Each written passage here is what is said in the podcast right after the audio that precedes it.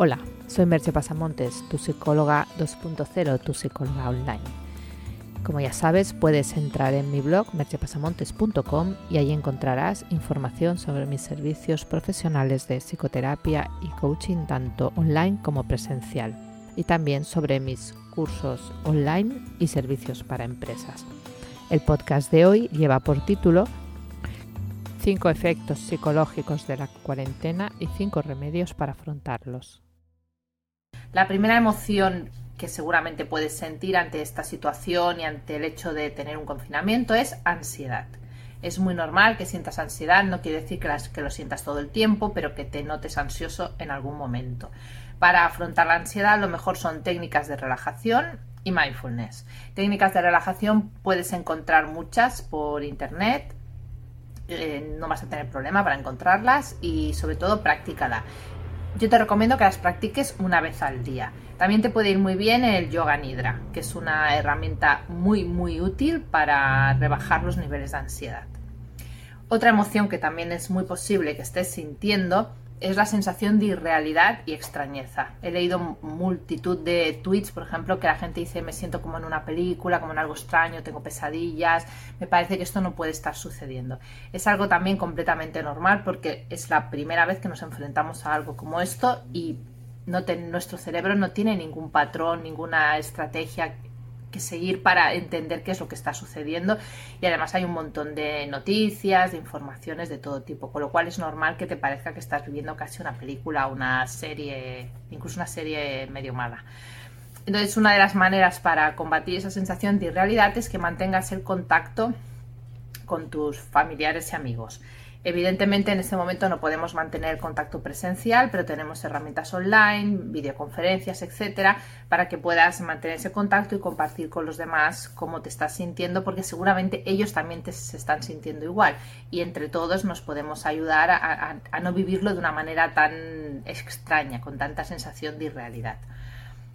Eh, otra emoción es la incertidumbre y el miedo al futuro. En este momento hay muchas cosas que no sabemos, se van sabiendo sobre la marcha, hay muchos eh, elementos que no podemos discernir en, este momento porque no se conocen. Entonces no vas a poderlo evitar, pero tampoco te va a servir de mucho estar pensando en qué va a pasar de aquí 15 días, qué va a pasar de aquí un mes, cómo va a impactar todo esto a tu vida, a la de los demás. Realmente no lo sabemos. Mm, es que no sabemos, no, podemos estar especulando porque es una situación, como os he dicho antes, nueva y no sabemos cómo va a, influir. Por lo tanto, lo mejor es que te centres en las cosas que ahora sí que puedes controlar y las cosas que ahora sí que puedes hacer. Y tomes eh, ese enfoque más en lo actual ya llegará el momento de tomar medidas y, en esto también vamos a tener ayuda seguro y nos vamos a ayudar entre todos cuando llegue el momento. O sea que ahora concéntrate en lo que sí que puedes controlar en este momento. También te puede venir junto con estas tres emociones que te he dicho, la de desánimo, que de alguna manera correlaciona con las otras.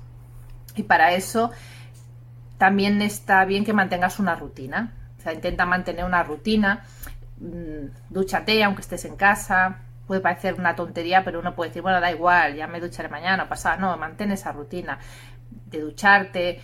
Si puedes, hacer un poco de ejercicio también, aunque sea dentro de casa. Eh, algún tipo de trabajo, no sé si tu situación será de que teletrabajas o de los que tienes que salir a trabajar. En caso de que no tengas un trabajo en concreto, invéntate algún trabajo. O sea, estudia algo. Muchísima gente está ofreciendo cursos ahora mismo gratuitos yo misma tengo mi curso de mindfulness prácticamente gratuito, o sea, hay un montón de cosas que, vas a poder hacer ahora. Aprovecha para hacer algo que hacía tiempo que te apetecía hacer, esas cosas cotidianas, ordena un armario, no importa mucho el qué, pero mantén una, una parte del día que sea algo que tú sientas como productivo. Y luego también entretenimiento. Aprovecha también las ofertas que hay en este momento de entretenimiento, a las que ya a lo mejor tenías o, las que te están ofreciendo muchas plataformas y pasa ratos en los que también te entretengas. Hay que ir pasando los días y cuanto más te organices mejor. Tampoco te culpes si no consigues mantener mm, un horario, una rutina, si se te descontrolan un poco los horarios nuestro cerebro no está preparado para esto, ni está preparado para estar en este confinamiento. y una parte de tu cerebro está ocupado procesando toda esta nueva información y toda esta angustia que de alguna manera, incluso angustia colectiva, con lo cual no, no, no, no quieras pedirle, no, te quieras exigir ni pedir más de lo que puedes hacer. Poco a poco establece la rutina y el día que no la has podido hacer o te la saltes o has dormido más de la cuenta, pues también está bien. Y la sensación de encierro. Esta sensación creo que es una de las que yo voy leyendo, de las que más se está hablando. También es totalmente normal porque de alguna manera no estamos acostumbrados a estar tantas horas dentro de casa y además con la atención puesta en que no podemos salir, porque tú puedes pasarte un fin de semana dentro de casa porque te apetece, pero ahora es que tienes que estar dentro de casa.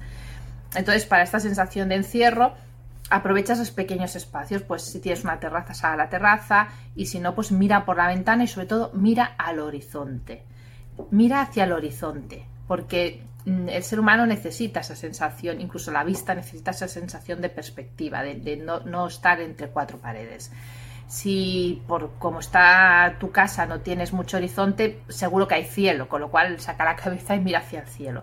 Pero intenta también tener esa mirada de, proyectada hacia la lejanía para que no te sientas tan entre eso, entre cuatro paredes. Bueno, he intentado ser breve, cualquier pregunta me la dejáis en los comentarios.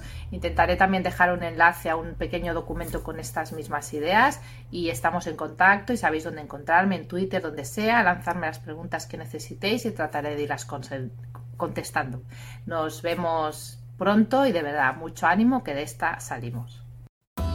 Hasta aquí el podcast de hoy. El link de descarga que os he comentado lo podéis encontrar en mi canal de YouTube y un vídeo con esta misma información. Nos escuchamos en el próximo podcast. Bye bye.